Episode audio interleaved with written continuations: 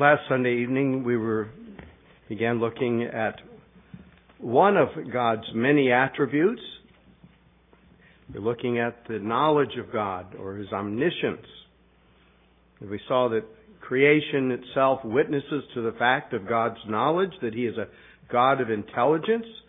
Just looking around at all of the intricate things that He has created, uh, from the smallest particle to the heavens itself.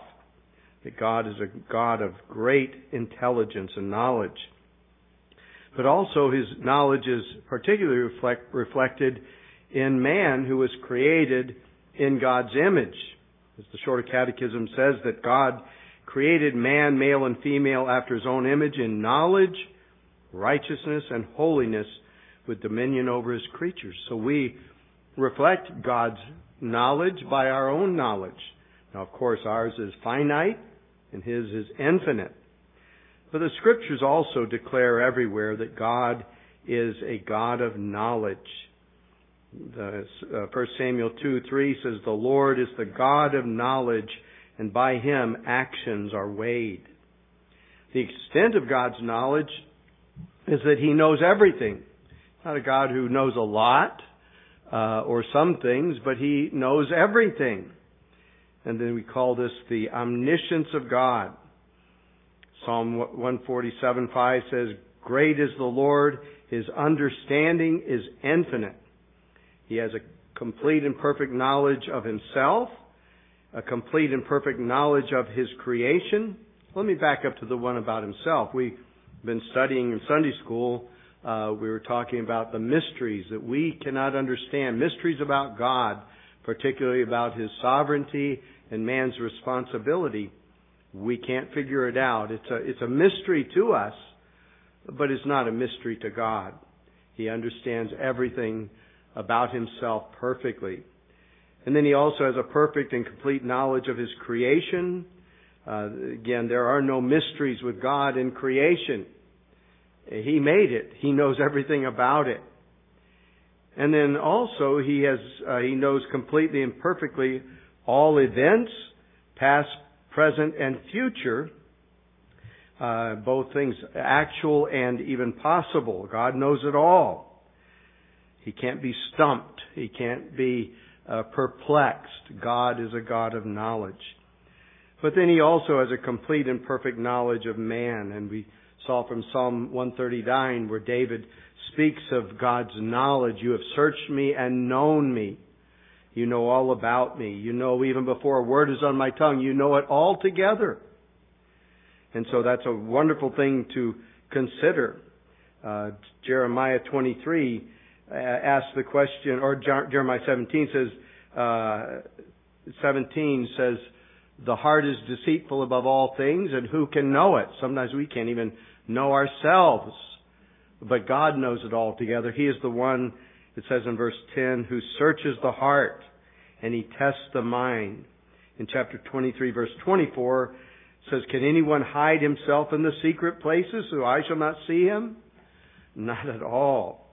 Uh, we can look in scripture. We see how God always was a God of knowledge. When Adam and Eve sinned and he came into the garden and called out for Adam, uh, he said, Where are you?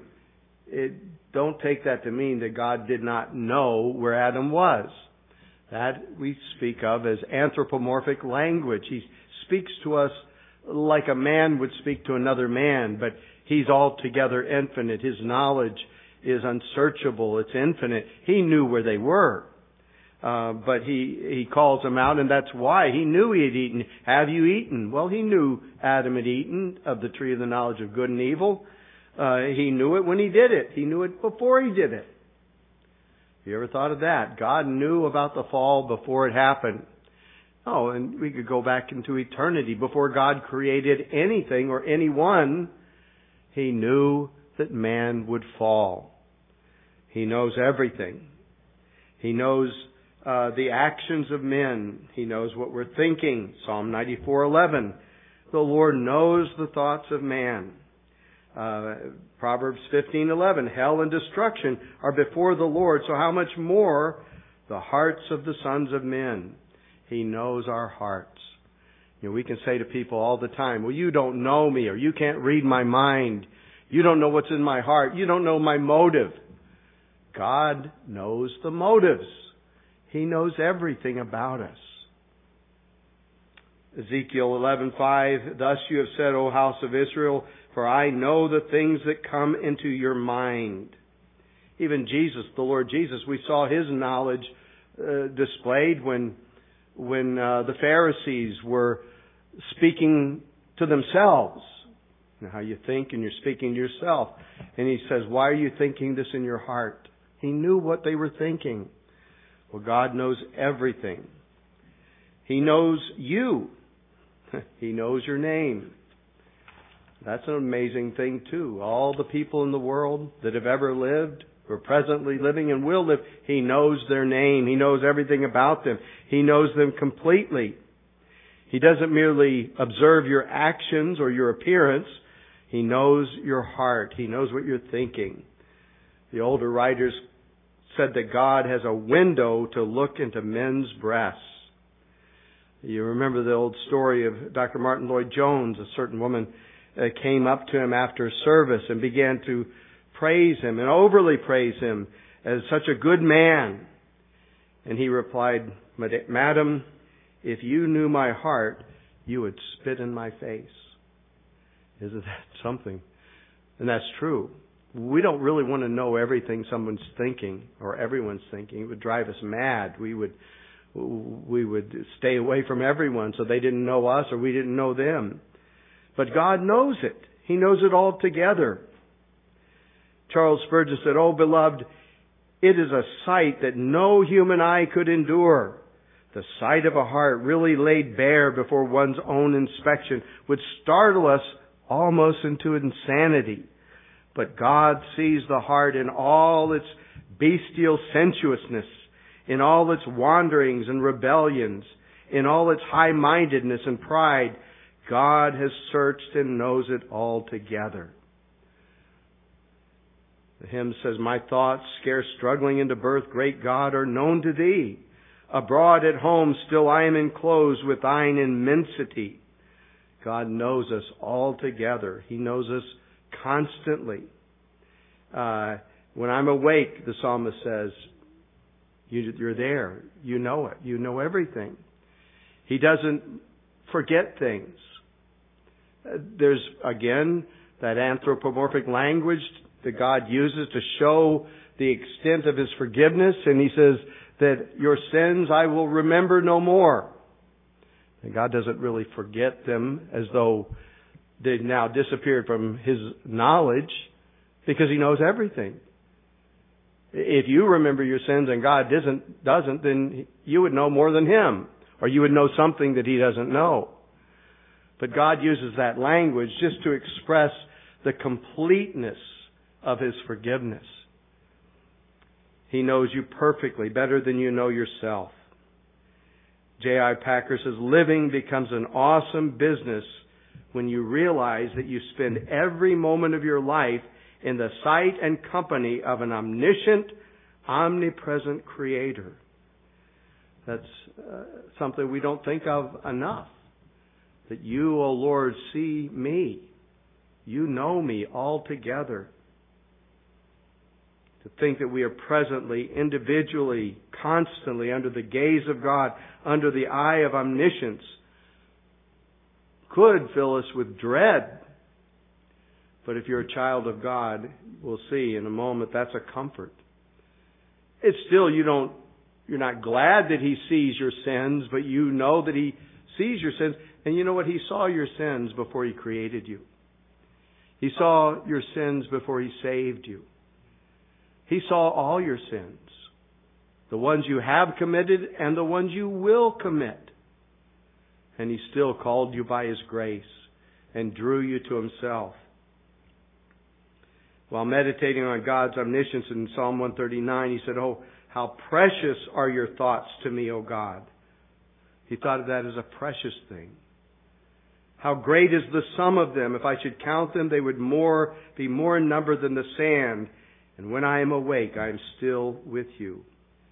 So far from filling him with a sense of dread and uneasiness in his soul. His soul is flooded with a warmth of comfort and, and peace and serenity. But how can that be? Uh, we, we, if we thought somebody else knew all about us, we would probably stay away from them. we would be ashamed. But we're before a God who is um, not only omniscient, but is all loving and all caring for his creatures. In Hebrews chapter 4 verse 13, speaking of the Word of God, but then it kind of just goes right on over to speak of God and his omniscience. There's no creature hidden from his sight, but all things are naked and open to the eyes of him to whom we, we must give an account. A Christian should not have a dread of God's knowledge, simply because instead of running and hiding from Him, He's fled to Him for refuge. He comes naked. Naked come to Thee for dress, we sing. God has stripped Him and uh, completely naked. We don't have a plea. And so we come to Him and beg for mercy to which He showers on us. James Boice said, uh, this is the message of Christianity, that we could be known and clothed at the same time. He knows all about us, and yet He clothes us with His own righteousness. Psalm 61 verse 10, I will greatly rejoice in the Lord. My soul shall be joyful in my God. He has clothed me with the garments of salvation. He has covered me with the robe of righteousness. As a bridegroom decks himself with ornaments, as a bride adorns herself with her jewels. So God has clothed us with His own righteousness. Uh, the sinner who has fled to Christ for refuge has been freed from the guilt of sin. You know, we talk about Satan accusing the brethren, and we agree, yes, we have done this and we have done that. We are guilty, but Jesus Christ has died. And so we have great, great comfort. There's no condemnation to those who are in Christ Jesus. The God who knows all of his sins from the least to the greatest has freely forgiven them all in Jesus Christ. Another reason this is a comfort to a Christian that God knows everything about him is that being saved from sin, he longs to be saved completely from sin. He not only wants the forgiveness of sin, he wants to be cleansed from the pollution of sin and from from uh, he, he wants to be sanctified completely. He longs to be holy, even as God is holy, and that's why David in Psalm 90 verse 8 invites the scrutiny of God, of God's omniscient eye, to look upon him, because a Christian knows, as we said earlier, that even his own heart he doesn't know at times. We don't know our sins as we ought.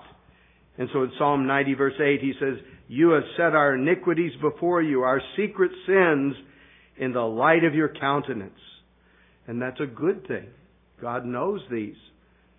Psalm 19 verse 12 says, Who can understand his errors? Cleanse me from my secret faults. We want God to see our sins and to reveal them to us so that we will repent of them. That's why the knowledge is such a comfort and not a dread to a Christian. It's something we should desire God's eye to look upon us. Maybe you've never come to Him to be clothed, and that's why you, this is a very uncomfortable thought that God knows all about you uh, it would be easy for him to condemn you.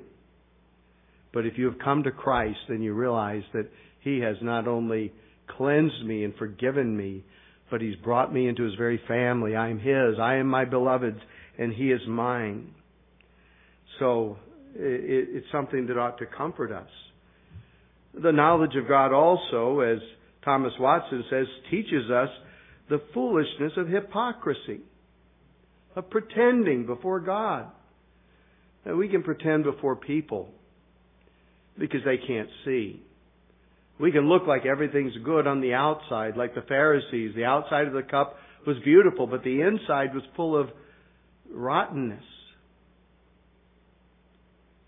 The Lord, Bible says, does not see as man sees. Man looks on the outward appearance, but the Lord looks upon the heart.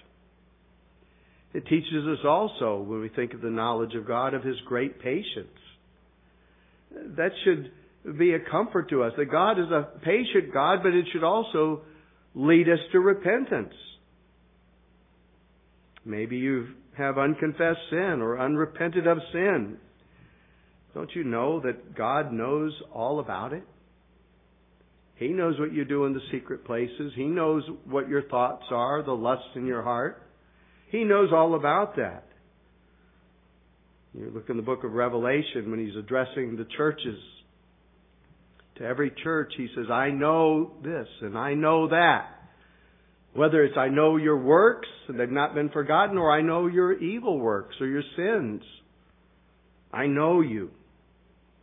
And that should be a call to repentance. Such knowledge, the psalmist says, is too wonderful for me. God knows us all together. Uh, it should be comforting again to us in relation to our sins and knowing that our sins have been removed. Uh, but we know that God's knowledge of us, even with our sins, He still loves us, still forgives us, still cleanses us.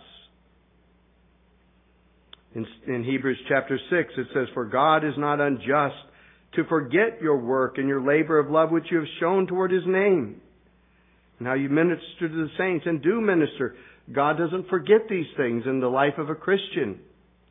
You know, last week we were praying for a certain person uh, who's uh, had some very difficult times in their life and, and struggles and, and illnesses and all. And uh, at first there were so many people uh, comforting them, and now it seems like they've all forgotten, forgotten them. And that's an awful thing to feel forgotten by others. And that will have happen. We sing that hymn, Friends may fail me, foes assail me. He, my Savior, makes me whole. He never leaves us. He never forsakes us. He never forgets us. He never forgets us in our affliction. He's always with us. This should be a comfort when we come to Him in prayer.